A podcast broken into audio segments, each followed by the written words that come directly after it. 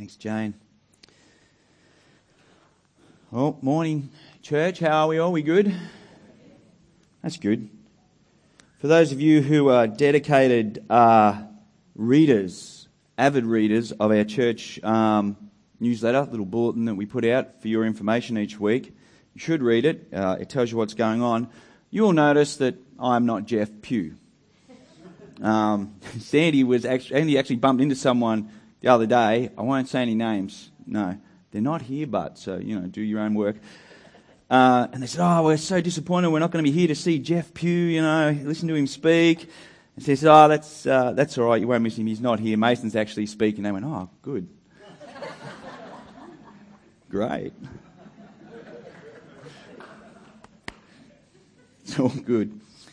Um, I don't know what that is. Right. We, we were out for tea the other night with uh, some, our old senior pastor from, from Wodonga, Graham Smith. He, he came and spoke uh, at my induction as associate pastor here. Just a jet, uh, great uh, minister. And we were just out for tea with him, having just, I don't know, sharing some time in there. And they kind of asked, like, how long you guys been, been down in, in Melbourne? And we sort of, oh, I don't know. And then we worked out that yesterday, 2nd of April, is the third year anniversary of our, our time here in, in Chelsea. So we're starting. Yeah.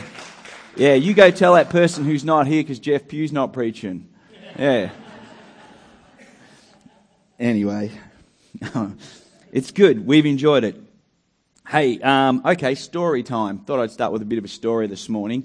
And uh, it's kind of tenuously because I actually haven't run it past Sandy and, and, and it's not my normal practice if, if you're going to be, if I'm going to mention you in my message or something or other, I normally ask permission, but I haven't on this occasion. What makes it a little, perhaps a little worse is that her mum and dad are actually here too, so we're just going to see how this goes. Alright? So, yeah. when I first started dating Sandy, back in, yeah, now you're interested, aren't you? Like, ah, uh, her mum and dad are here. No one knows what's going on. He's going to tell a story about them dating. I wonder what's going to happen.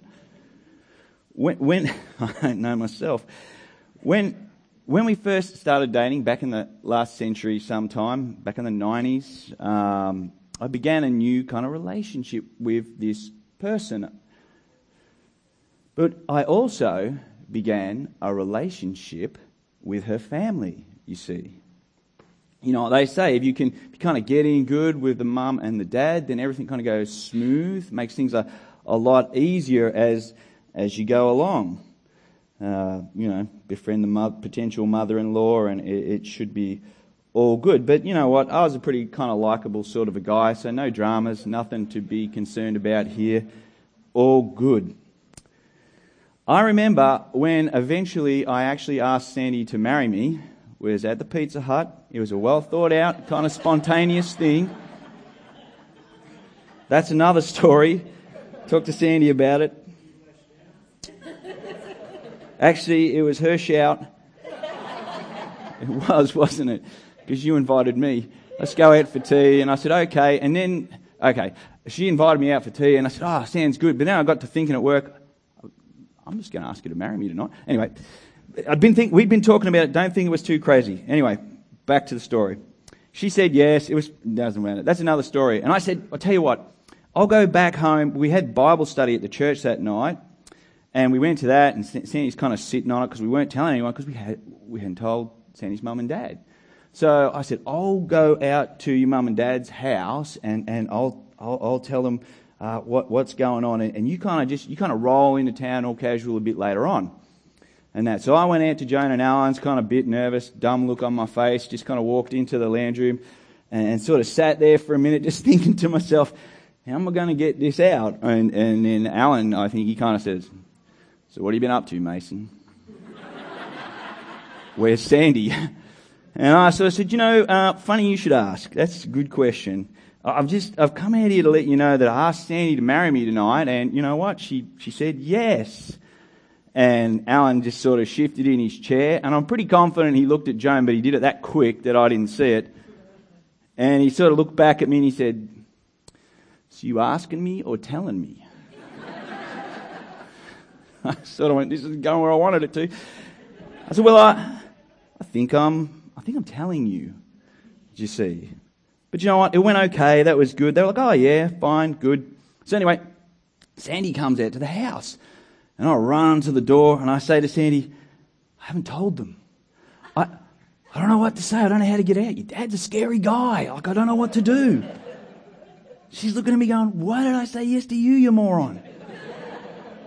So she kind of walks in, you know, like, oh, I'm going to hide my ring, and walks in and, and sort of sits down, and there we all are, sitting in the lounge room for about 30 seconds.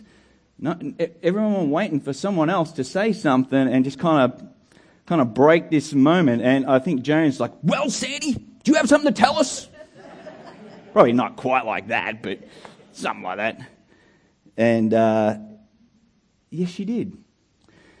And uh, there it was, and, and, it was a great moment. And I kind of and I kind of lived through that, and uh, they all they all forgave me for, for that. And as you can see, they still come and visit.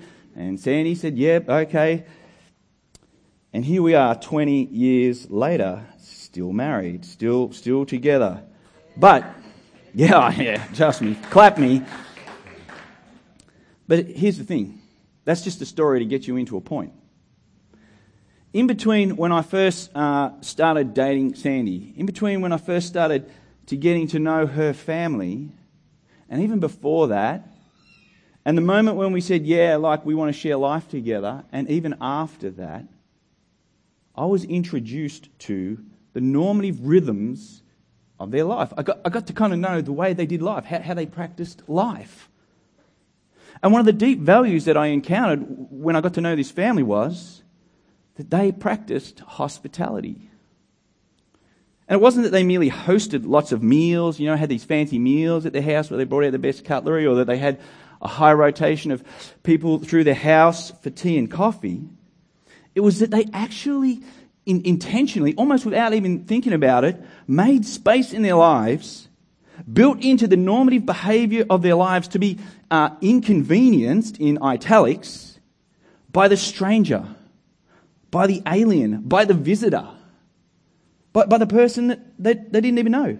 Of which, at that time, like when they first met me, I was one. They probably should have done a bit better screening on what they, on how they did hospitality. I kind of got through, but they intentionally planned each week to make themselves available, to be occupied by someone, to be present with them, Anyone who kind of needed rest, anyone who kind of needed somewhere to go for the weekend, anyone who needed a bit of shelter, if you like, a family environment. Their house was like a drop in centre.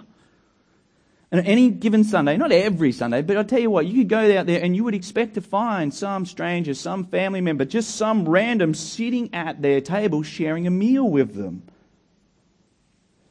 The house was open to anyone. And you name it, you could find them there. Army apprentices, uh, uni students, anyone. And no one ever felt like they were actually part of a process. No one ever felt like they were inconveniencing them or part of a duty. All felt welcome. They all felt like they could rest and be themselves, refuel, and, and kind of reset for the journey ahead or whatever the day had in front of them.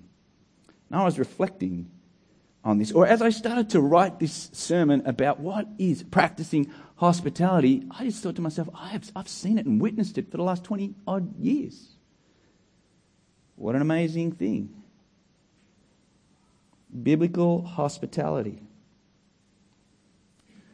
Hospitality, gospel driven hospitality, is not merely about entertaining friends and acquaintances. Biblical hospitality is a well thought out, intentional, planned provision of an environment of rest, an environment of provision, a, space, if you like, of relational presence and concern for the welfare of others, where people can find all they need to be transformed and healed into people who encounter God in that, in that, in that space and then, and then can be kind of open to transformation and to following Jesus and to cease being strangers to God. That's the goal of hospitality, of biblical hospitality, to, to, to bring people into an encounter of what God's people are like and, and how they relate. And in that, you see a reflection of the heart of God. It's about providing space for people to see the generous heart of God at work in His people, in His church, in those who say they've encountered Him.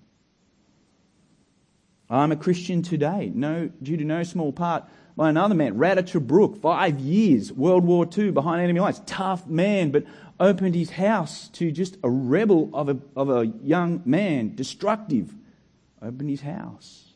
Come in, eat, share my hospitality. Now, hospitality wasn't invented by Christians. We can't. Every culture has practiced it. And, and, and even every culture has expected it in some way. However, most cultures, you look through them Egyptian, Greek, Roman, cultures around the world, it is a sacred duty to be performed, but it's, it, it, it's a duty and it comes out of fear or reward. That's, how, that's why and how they practice it. If, you, if you're hospitable in this life, you can expect a better afterlife sort of thing. Uh, if you're hospitable, who knows? Because the gods sometimes walk amongst us, and you might be entertaining one of the gods. And if you don't do a good job of it, well, you know, he just might just wipe you out. And even in the Bible, you know, we read that some have provided hospitality and have even entertained angels. You know, you read that in Hebrews 13 there. But duty, fear, and reward are not the motives of Christian, biblical, uh, gospel based hospitality. Experience is encountered grace is. That's what motivates biblical hospitality. That we have encountered a God of hospitality, and He's not looking for, to, to, for us to kind of earn anything or, or seek reward. Right out of the gate, the Christian church has practiced this kind of hospitality that is not about kind of just merely entertaining friends, but serving and meeting the needs of strangers and those who are unknown to us, uh, but maybe share a common mission because we ourselves have experienced uh, hospitality. Paul says in Romans 12:13, you know, contribute to the needs of the saints and seek to show hospitality. And then the writer of Hebrews, which we just mentioned a little bit before, writing to a persecuted church, says, let brotherly love continue. Let the love amongst you continue. Do not neglect to show hospitality to strangers. You know, for thereby some have entertained angels unawares. And Peter, writing to the church about being good stewards of God's grace to them, says, Show hospitality to one another without grumbling. Do, it's not begrudging, it's not a duty, it's something you do as a response. The Apostle John, writing to his good friend Gaius about the kind of treatment that, that, that he gave to people that were not personally known to him. Says, Dear friend, you are faithful in what you are doing for the brothers and sisters, even though they are not, even though they are strangers to you. You, you guys, you provided hospitality for people who were in need. You see, hospitality is in the DNA of the church and its practice uh, is not merely done out of, out of duty or seeking reward. It is not merely done because the church kind of looked around and saw a need uh, within the church and without the church, but rather hospitality flows out of the DNA of God, flows out of the very heart of God. And we are all recipients of his hospitality, of his hospitable acts. He's intentional making space and an environment in which we can find refuge for our weary souls. The shade of the cross is the great hospitality of God. Hospitality, while not the gospel, is certainly a natural symptom of its transforming power.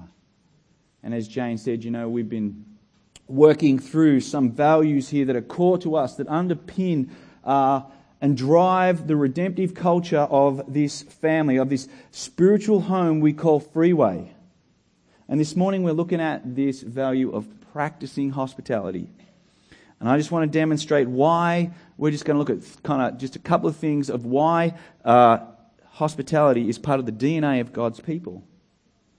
And what I want to say is it is because it, it, it begins with God. Hospitality has its origin in God. Hospitality was also uh, modeled and, and demonstrated by Jesus when he came, and the church is to therefore practice hospitality. You know, if we go back to the very start of the Bible, Genesis 1 2, and we read what's going on there, the creation account, we discern the first activity of God is this, is this act of hospitality. Consider what God did when He created the world, the Garden of Eden, for humanity to live in. He gave Adam and Eve everything they need to enjoy life restfully while doing the work He created for them. He gave them a space to exist in, to enjoy creation, and to enjoy each other, and to, in that environment, in that great environment, to have fellowship with Him, to know Him, to resource the lives and everything they did out of Him. That was the, the whole point. They were given both space and capability to create, to work, and to exercise authority with all the resources necessary. This is God's gift to us. He's generous God. In creation, God was inviting us into His presence to enjoy His provisions and His goodness so that we might live well. God is a God of divine hospitality, deeply relational. He desires to be present with us, to share life with us, and to equip us with all that we need to live to our joy. That's the original picture. That's our original home. That's the environment we were, we were placed into. Genesis 3, though, we read how we treated God's hospitality. We are impatient. We choose to eat alone and reject God's hospitality. This is the great blasphemy.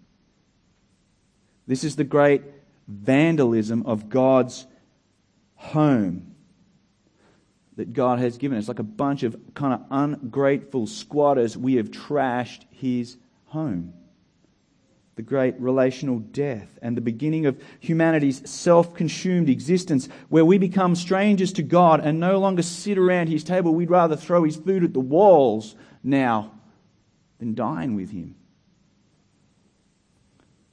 But God does not push away from the table, he remains there and he sends out invitations to come back. God makes new provisions Human history is the history of God welcoming the strangers, those who are estranged to Him and even enemies to Him, back to His table to encounter His hospitality and to experience His goodness.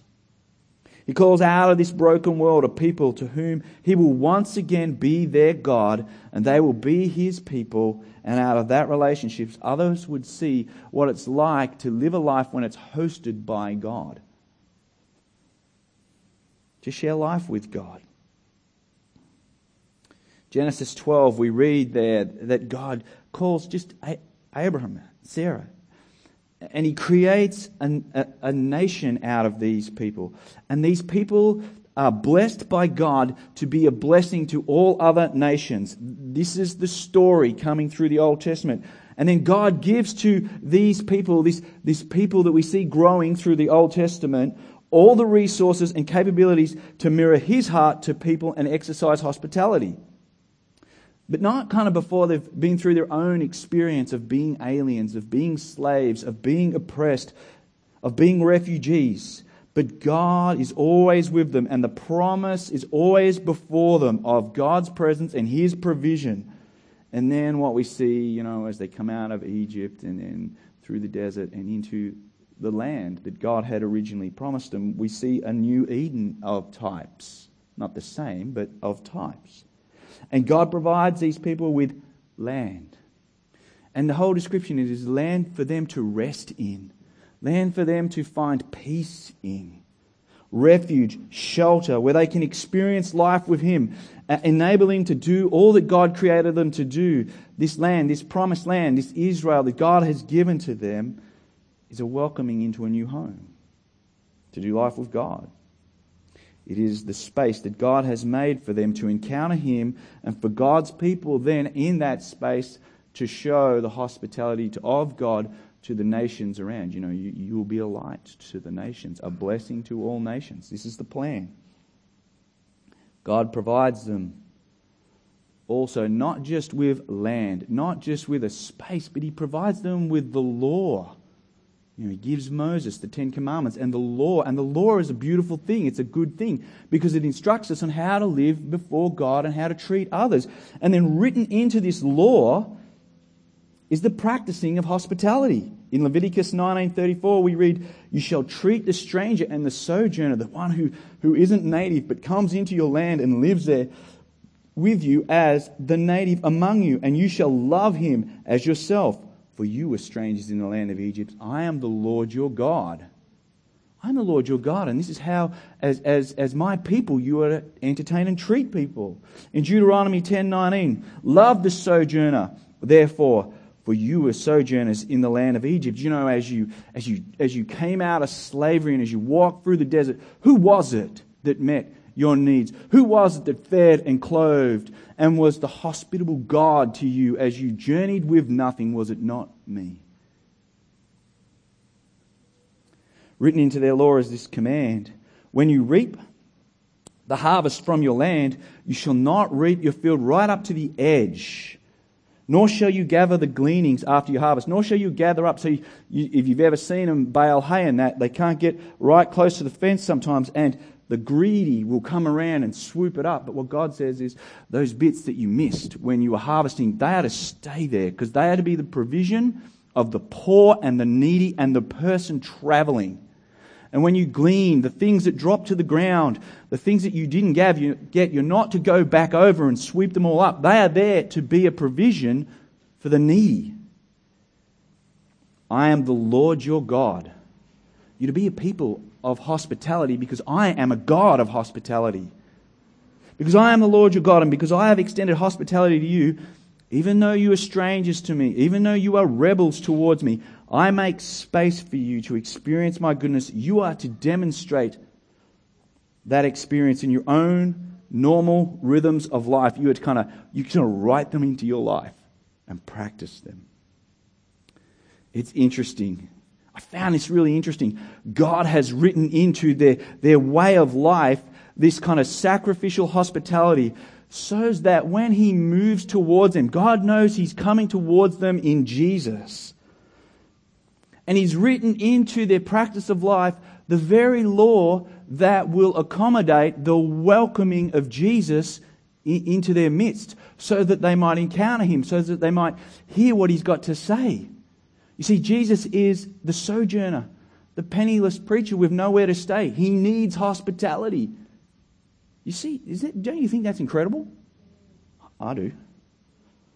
But Israel struggled with this concept of hospitality because we're sinful. I don't know if you can remember back to when we looked at the book of Ruth. Remember the book of Ruth and how we encountered this guy, Boaz living in this culture where these laws of hospitality exist, and Israel are doing them poorly, but there's this one dude, Boaz, who is a figure of a redeemer, one who saves, one who provides refuge, one who, who, who provides hospitality, and Ruth, Ruth the widow, the, the stranger and the alien who's coming back from Moab, who's coming back to the house of God, Bethel, where she should find hospitality. There's none there apart from Boaz she encounters the law of God as it should be. She encounters divine hospitality under Boaz, who doesn't glean from the edge of his fields, who leaves stuff for the alien. And isn't it interesting? The Boaz, who provides hospitality of Ruth, through that Ruth then is woven into the story, the redemptive story of God, and into the uh, the family tree of Jesus. And Jesus himself exists because of the hospitality of one man. I think that's interesting. Boaz, this typological figure of what hospitality of God looks like. But you know, Jesus is the ultimate modeler and uh, example of what hospitality should look like. When Jesus walks onto the stage of human history, he's the stranger. He, he's the alien. As I said, he's the one to whom hospitality is meant to be exercised. You know, he's this journeying preacher, this journeying rabbi who everyone is meant to be opening their homes to and inviting in and, and giving hospitality. That was the culture. But here's what John tells us He was in the world, and the world was made. And though the world was made through him, yet the world did not know him. He came to his own, and his own people did not receive him, but to all who did receive him, who believed in his name, he gave the right to become the children of God, who were born not of blood, nor of the will of man or flesh, but of God. And John tells us that Jesus came into the world, and the world roundly rejected him. The world was not, had no hospitality for, for its God. Jesus comes into the world to invite us back to fellowship with God. This is God's big play. I will bring them back around my table. And he calls the weary to himself. He feeds the hungry. He mends the broken. Eats with sinners. Eats with tax collectors, the despised. Washes the feet of the disciple. And ultimately gives his life to cleanse us from the very sin that makes us enemies of God, that will not allow us to sit around his table, to deal with our unbelief and provide a way for us to come back into relationship with God. This is what Jesus is doing. And I wish, I wish I had the time to walk you through how, how Jesus is God's agent of hospitality back in his vandalized home, back in the world that he created, vandalized by our sin. And he's come back in to invite people back around his table. And if you walk, particularly through John's gospel, what you see is Jesus kind of flipping everything on his head and becoming the host because no one will host him. In Jesus, the DNA of God's hospitality is once again on display. It's no small thing that, that Jesus go, that every time Jesus goes in to eat somewhere, as I said, he becomes the host. He takes over. A great deal of his parables and his teachings are of banquets, are of rest, are of renewal, of a deep experience of grace that, is, that he has come to provide to us. Through Jesus, God is making space for us to once again experience His hospitality, to once again sit at His table. It is so fascinating. Jesus goes into the homes of these people and they're supposed to host Him, but He becomes the host.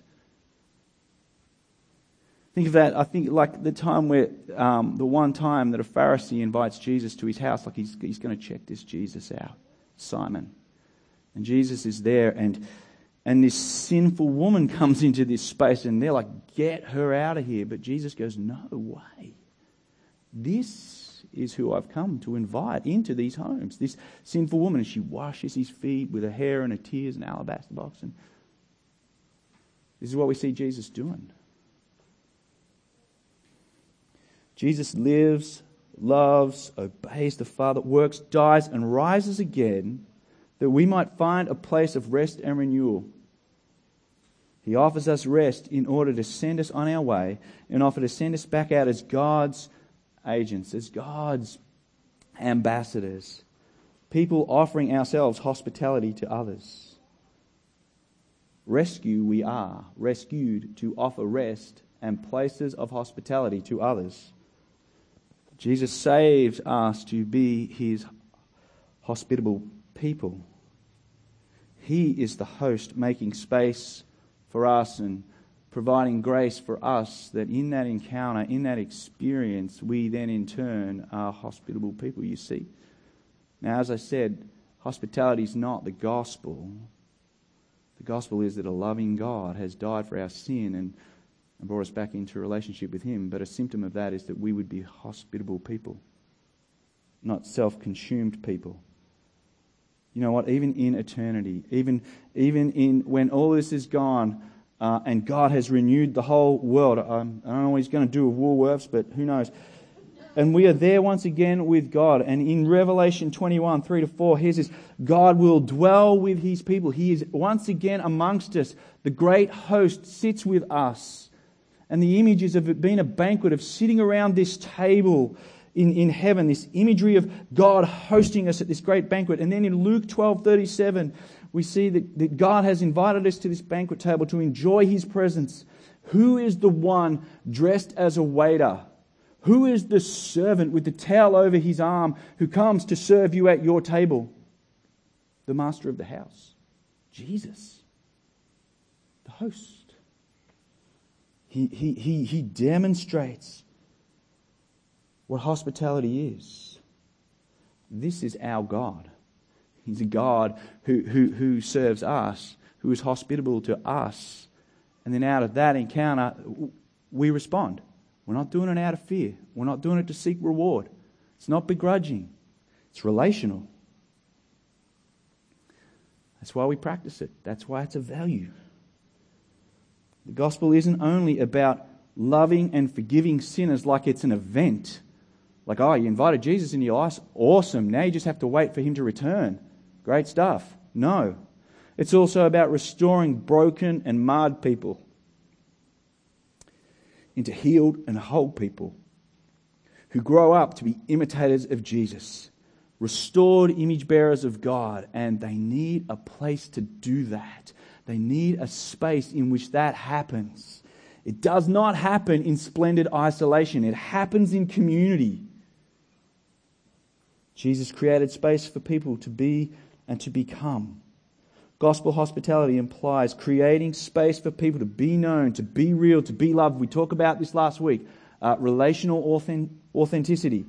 And ultimately, in that space, to be led by the Spirit of God to healing and wholeness through the work and the person of Jesus Christ, to be transformed in Him. We are to create space for people to be led toward healing and wholeness, to be led towards a saving faith in Christ. That's, that's, that's one of our deep, that's what this place should be. That's what, that's what Jesus calls us to the practicing of hospitality, of making space in the normal rhythms of our life for people to encounter not just some light entertainment, but for people to encounter the very heart of our God in our lounge rooms in our church foyers, in our cars, wherever it is. And not because it's a begrudging duty, but because we ourselves have encountered the divine and great hospitality of God, the provision of the cross in which we all rest. Hospitality. It's the making, it's the intentional, sacrificial making of space in all our environments, here, at home, wherever. And, and, and we've got to cultivate it. We've got to make it a natural rhythm of our church life and our lives that all who encounter Freeway Baptist Church encounter the hospitality of God amongst his people.